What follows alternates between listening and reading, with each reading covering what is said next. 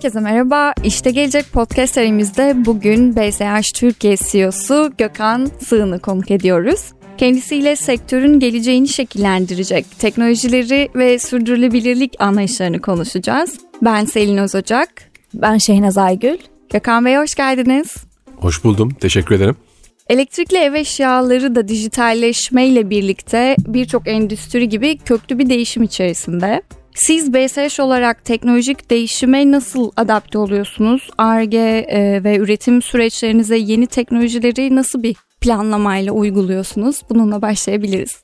Öncelikle şirketimizin varoluş sebebi diye tarif ettiği amacını söylemem lazım. Biz insanların hayatını güzelleştirmek, yaşam standartını arttırmayı hedefleyen bir şirketiz. Ve bu yeni tarif ettiğimiz bir amaç değil. 10 yıllardır bu şekilde yolumuza devam ediyoruz. Burada insanların hayatını iyileştirmek kavramı olduğu için insan da çok kavrayıcı bir kapsam olduğundan sadece tüketicilerimizi veya çalışanlarımız değil bütün insanları kapsayan ve gezegeni kapsayan bir varoluş sebebimiz var. Dolayısıyla biz aslında e, bu dünyayı daha güzel bir yer haline getirmeye çalışıyoruz sürekli. Ve bunu yapmanın yolu da aslında gene insanları dinlemek ve insanları sürekli takip etmek çalışanlarımızı takip etmek, tüketicilerimizi takip etmek, ekosistemimizdeki tedarikçilerimizi takip etmek, bizden etkilenen insanları takip etmek. Bu farklı metotlarla olabiliyor. Müşterilerle ilgili içgörü çalışmaları, çalışanlarımızla ilgili çalışan memnuniyeti anketleri, tedarikçilerimizle ilgili onlarla beraber e, yaptığımız iş planları ve tekrar e, geri bildirim e, çalışmaları. Bunların hepsi farklı platformlarda olmasına rağmen maksat olarak aslında bu gezegeni insanlık için daha güzel bir yere e, yer haline getirmeye çalışmamıza fayda sağlayan içerikler oluyorlar. Peki dünyayı önümüzdeki 10 yılda bekleyen e, risklerin başında da iklim e, krizi geliyor. Siz e, dönüşüm denilince sürdürülebilirlikte ön plana çıkan markalardan birisiniz. Karbon ayak izi, iklimlendirme gibi konularda çevre dostu çözümleriniz neler? Bir kere enerji ve kaynak verimli bizim sürekli temel başarı göstergelerimizden bir tanesi olmuştur. Yani enerji ve su fiyatlarının veya diğer kaynak fiyatlarının ne olduğundan bağımsız olarak biz bunu gezegene karşı sorumluluğumuz olarak görürüz. Ama elbette bunu sadece e, enerji ve kaynak verimli olarak bakmayız. Diğer taraftan bizim yaptığımız, ürettiğimiz ürünlerin, verdiğimiz hizmetlerin de e, büyük ayak izleri var gezegenin her tarafında. Sürekli araçlar yollarda geziniyor, rotalar e, gidiliyor. Üretim tesisleri çalışıyor, lojistik firmalar çalışıyor, yan sanayicilerimiz çalışıyor. Bunların hepsinin topyekün değerlendirilmesi ve gezegene olan ayak izimizin düşürülmesi gerekiyor. Biz bunu tüketici tarafında ürün verimliliğini ve tüketici bilincini arttırarak çalışıyoruz. Ürün verimliliğinden şöyle örnek vereyim. Bir kere her yeni geliştirdiğimiz ürünün enerji sınıfının daha evvelkilerden çok daha iyi olmasına çalışıyoruz. Zaten Avrupa Birliği'nin enerji yönetmeliği bu konuda şirketlere çok güzel bir yol çiziyor. E, biz de bu yolu çok iyi takip ettiğimizden her geçen sene çok daha enerji verimli ürünler tüketicilerin kullanımına sunuluyorlar. Buradan çok büyük bir enerji verimliliği oluşuyor bütün e, ülkede ve dünyada. Şöyle örnek vereyim. Bundan 16-17 sene evvel alınmış bir buzdolabı aylık ortalama 100 kWh saat tüketirken şimdiki bunun yaklaşık dörtte biri kadar tüketiyor. Dolayısıyla siz evinizde aslında değerli besinlerinizi, içeceklerinizi buzdolabında saklarken bunun içinde enerji tüketirken eskisine göre çok daha az karbon salınımına sebep oluyorsunuz. Elbette sadece ürünlerimizle kalmıyoruz. Bu ürünlerin dağıtılması, bu ürünlerimizin üretilmesi, geliştirilmesiyle ilgili operasyonlarda da elbette aynı şekilde karbon ayak izimizi düşürmemiz gerekiyor. Bu da çok kompleks bir çalışma. Çünkü dünya ekonomisi bu hassasiyetlerle buraya gelmedi. Kar hassasiyetleriyle bugünlere kadar geldi. Halbuki biz kendimizi, varoluş sebebimizi, insanlığın e, yaşam standartını yükseltme olarak koyduğumuz için 10 yıllardır bununla uğraşıyoruz ve ürünlerin sizlerin evlerine varana kadar geçen rotaları bile hesaplıyoruz ki bunlar mümkün olduğunca az sayıda trafikte alan işgal ederek ve az miktarda karbondioksit salgılayarak sizin evinize varsınlar.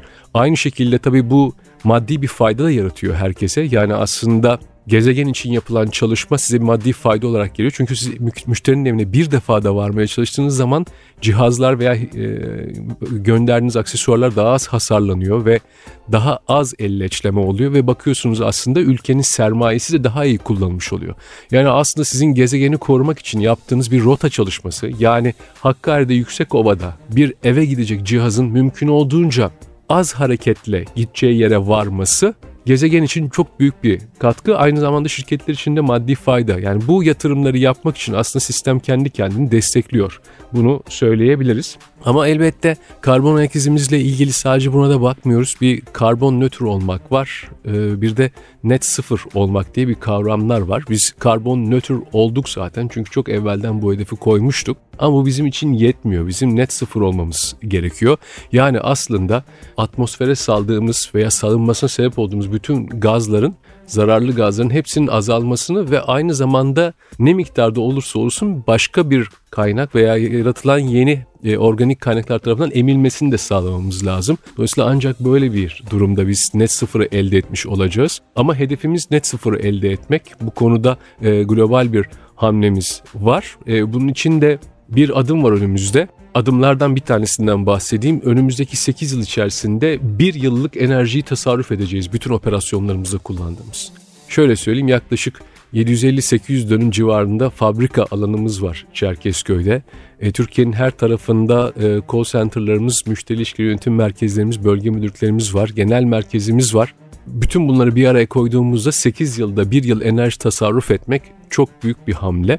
Dolayısıyla biz bu gezegenin atmosferine saldığımız gazları giderek azaltacağız ve bu konuda çok kararlı davranacağız ve demin söylediğim gibi insanlığın yaşam standartlarını arttırmayı hedeflediğimiz için bu alışkanlıklarımızı, bu davranışlarımızı ekosistemimize de yayacağız. Bu şekilde gezegene çok faydalı hareketler yapılacağından eminiz. Sadece bizim tarafımızdan değil, bizimle beraber çalışan ve bizi takip edenler tarafından da. Peki ben biraz tüketici beklentilerine de girmek istiyorum. Siz tüketicilerin beklentilerini nasıl ölçümlüyorsunuz? Üretim süreçlerinize bunları uyumlamak belli zorlukları da beraberinde getiriyor mu? Tüketiciyi takip etmek hem çok kolay hem çok zor bir şey. Kolay tarafı şu, e, tüketicilerimiz bize çok güzel geri bildirim veriyorlar. E, zor tarafı da bu geri bildirimi o kadar çok kaynakta veriyorlar ki bizim bunların hepsini dinlememiz gerekiyor sosyal medya dünyasındayız, e-commerce dünyasındayız. Dolayısıyla bütün bu sitelerde, bütün bu e, arayüzlerin hepsinde tüketicilerimiz ürün ve hizmetlerimizle ilgili değerlendirmelerini kendi istedikleri zaman koyup yayınlayabiliyorlar ve biz bunları hangi mecrada olursa olsun her gün takip ediyoruz. Takip etmekle de kalmayıp sadece bu takipleri aksiyon haline getiriyoruz. Çünkü bizim bu takipleri yapan ve bu takiplerden e, gerekli kodlamaları yapıp aksiyon planları çıkaracak ekiplerimiz var. Ve bu ekipler de özellikle yeni çalışma düzeninin getirdiği bir ortamda çok disiplinli çalışma grupları oluyor, çok fonksiyonlu çalışma grupları oluyor ve tüketicilerin bu arayüzlerden bize ilettikleri bütün değerlendirmeleri bir süzgeçten değerlendirmeden geçirip hangi fonksiyonumuzun alanına düşen geri bildirim varsa derhal oraya gitmesini sağlıyorlar. ARGE departmanımız da alıyor bu geri bildirimi. E, kurumsal e, iletişim departmanımız da alıyor. Satış departmanımızda, pazarlama departmanımızda, medya planlama departmanımızda hepsi ayrı ayrı alıyor. Bu tüketiciyi bu şekilde takip etmek aslında işin hedefi tüketici yani e, tüketiciyi siz doğru dinlediğiniz zaman diğer bütün fonksiyonlarınızı doğru hizalayabiliyorsunuz. Çünkü tü, tüketici size bütün ipuçlarını veriyor işlerinizi daha iyi yapabileceğinize dair. Daha az enerji tüketen cihazlar istediğine dair, daha kurumsal sorumlulukları daha yüksek olan bir e, firmanın ürünü almak istediklerine dair bütün bu geri bildirimler size geri geliyor. Yeter ki siz bunları doğru şekilde bir an evvel şeye koyunuz, e, uygulamaya koyunuz. Çünkü tüketici verdiği geri bildirimi değerlendirildiğini ve aksiyona geçildiğini gördüğünde bunu tekrar tespit edip sizi bunu geri bildirimini tekrar biliyor. Biz bunu çok yaşadık. Ee, özellikle e, Türkiye'de son dönemlerde salgın ve daha sonrası yaşadıklarımızla biraz morali düşen ülkede biz Türkiye'nin morale ve heyecana ihtiyacı olduğunu öyle bir kapanma döneminde düşünüp iletişim faaliyetlerimizi hiç kesmeyip tam tersine arttırmıştık. Çünkü evlerde kalan insanların daha doğru bilgileri almaya ve daha doğru yönlendirilmeye ihtiyacı vardı. Biz de sorumluluğumuzdan hiç ödün vermedik burada. Kendimizi açtık ve oldukça iyi geri bildirimler aldık. Hem ürün tercihi olarak hem de gerçekten yaptığımız şeylerin doğruluğunu takdir eden yorumlar olarak ve bu ayrıca şirketimizin çalışanlarını çok motive etti e, bir şirketin çalışanlarının tüketicilerinden kopuk olmamasını sağlıyor bu yeni çalışma düzeni ve açıkçası bizi çok daha atak ve iyi bir firma haline getiriyor. Ee, ben sektörle ilgili size bir soru yöneltmek istiyorum. Ee, daha doğrusu sektörün geleceğiyle ilgili. Teknolojik kodlarını nasıl görüyorsunuz? İleride sektörü bekleyen dönüşümler neler olacak? Yine tüketicinin beklentileri ve daha iyi bir dünyaya sahip olmak için birliklerin açıkladığı enerji regülasyonu ve diğer kaynak regülasyonlarının belirlediği çerçevede bir dünyaya gidiyoruz. Teknolojilerimizi bunlar şekillendirecek. Ee, bir kere elbette giderek daha enerji verimli hale gelecek ürünler. Diğeri e, tüketicilerin ev içi konforları çok değerli hale geldiği için ev içindeki konforu arttırmaya yönelik yatırımlar devam edecek. Ama tabii ev içindeki konforun tarifi zaman içerisinde değişti. Bundan 5 sene 10 sene evvel evin içerisindeki konfor kaliteli ve güvenilir bir ürüne sahip olmakken bizim sektörümüz açısından bugün baktığınız zaman tüketicinin sosyal medya alışkanlıklarına da cevap verebilen cihazlar olması daha çok konfor yaratan bir unsur haline geldi. Eskiden fırında yaptığınız bir yemeğin tarifini paylaşmak veya başka birisinin yemek tarifini kendi fırınınıza indirmek bir seçenek değildi, aklınıza gelmiyordu ama bugün Özellikle yeni gelişen tüketici kitlesinde bu tür beklentiler var. Dolayısıyla bu tür beklentilere de cevap verebilen ağa bağlanabilir ürünler ve ağa bağlandıktan sonra da elbette gerekli ekosistemle, arayüzlerle etkileşebilen ürünler gelecekte daha çok tüketilecek. Dolayısıyla bu teknoloji de gelecekteki teknolojilerden bir tanesi olacak. Bugün bunu yaşamaya başladık zaten ama eminim çok daha fazla gelişecek önümüzdeki 10 yılda yaptığımız yatırımlarla. Çünkü sadece biz değil bütün rakiplerimiz de bununla ilgileniyor. Eminim çok güzel çözümler ortaya çıkacak. Enerjiden bahsettik. Kaynak verimliliği de enerji başlığı altında değerlendirilebilir. Çünkü çamaşır makinesi ve bulaşık makinesi de evin hijyen ürünleri.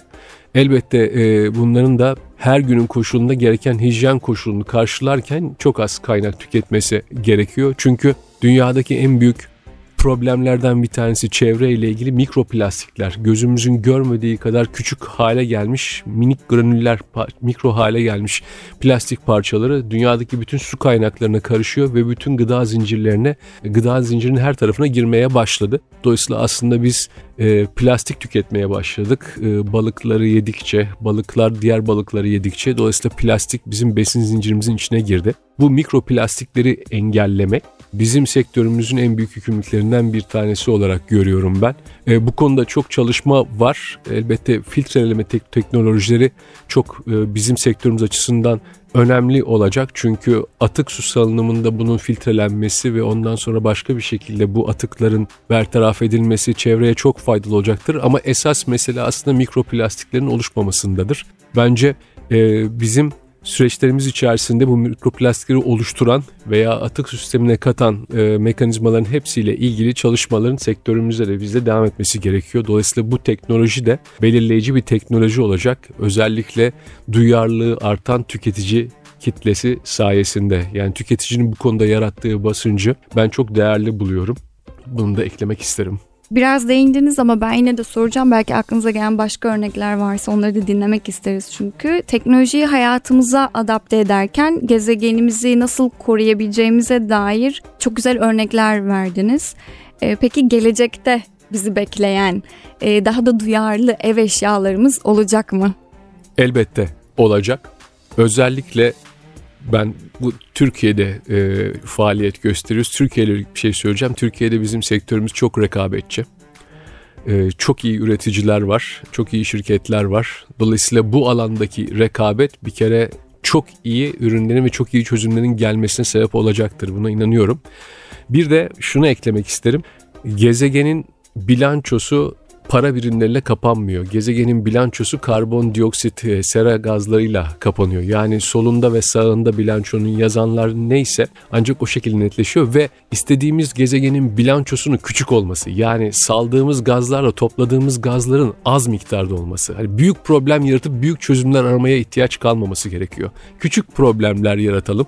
Yani küçük gaz salınımları olsun, az miktarda gaz salınımları olsun operasyonlarımızın ötürü ve bunu da hakikaten doğru yatırımlarla, doğru doğru karbon nötr, karbon net sıfır yaklaşımlarla toplayalım e, gazlardan. Dolayısıyla aslında bundan sonra hiç olmazsa bizim sektörümüzün global ısınmaya katkısı olmasın diye çalışmamız gerekiyor sürekli. Dolayısıyla elbette gelecekteki ürünler de ve ürünleri geliştiren, dağıtan, pazarlayan operasyonlar da çok daha verimli olacak. Biraz önce söylediğim gibi özellikle Türkiye'nin coğrafyasında ürünlerin nasıl dağıtıldığı ve nasıl geri toplandığı çok değerli bir hal alıyor. Yani bir ürün ne kadar enerji verimli veya ne kadar e, e, az ayak izi bırakan bir ürün olursa olsun onun ömrü bittiğinde geri toplanıp geri döngü e, dönüş, dönüşümün içerisine katılması da bir o kadar önemli. Ben özellikle bu alanda önümüzdeki yıllarda çok gelişme olacağını düşünüyorum. Çünkü döngüsel ekonomi diye bir şey var ya aslında ürünlerin ve ürünlerin çekim malzemelerin bazen ömürleri dolmadan e, hayattan çekilmesi gerekiyor ürünlerin. E, çünkü tüketim alışkanlıklarımız böyle. Bir cihazdan vazgeçebiliyorsunuz yenisini aldığınız için. Halbuki o cihazın içerisinde onun için 10 sene evvel harcanmış metal, plastik, emek ve enerji var. Dolayısıyla sizin onu piyasadan yanlış bir şekilde çekmeniz durumunda bunların hepsi zayi oluyor, buharlaşıyor ve aslında hani demin söylediğim gibi e, karbon gazı salınımı azaltma konusunda mücadeleniz artıyor. Emek israf edildiği için daha aslında pahalıya mal alıyor toplam ekonomiye. Dolayısıyla bu döngülerin kurulması için çalışıyoruz biz özellikle yeni ürünler çerçevesinde. Yani ürünlerin daha verimli kullanılabilmesi, ömürlerinin daha rentable şekilde kişi kullanılabilmesi için çalışıyoruz. Bütün bunların hepsi e, adım gibi eminim gelecekte e, çok daha e, küçük bir ayak izimiz olmasına sebep olacak. Hem tüketiciler olarak hem de şirketler olarak. Aslında tüketici alışkanlıklarımızı değiştiren dönemlerden biri de pandemi oldu. E, bu dönemde e-ticaretin yükselişi, işte omni-channel sistemlerin daha çok değerli hale gelmesi, e, sizin de e-ticaret ve perakende tarafındaki yaklaşımınızı sormak isterim. Biz perakendeyi mecraya sınırlamıyoruz. Tüketici bizim ürün ve hizmetlerimizle nerede buluşmak isterse orada buluşabilmeli.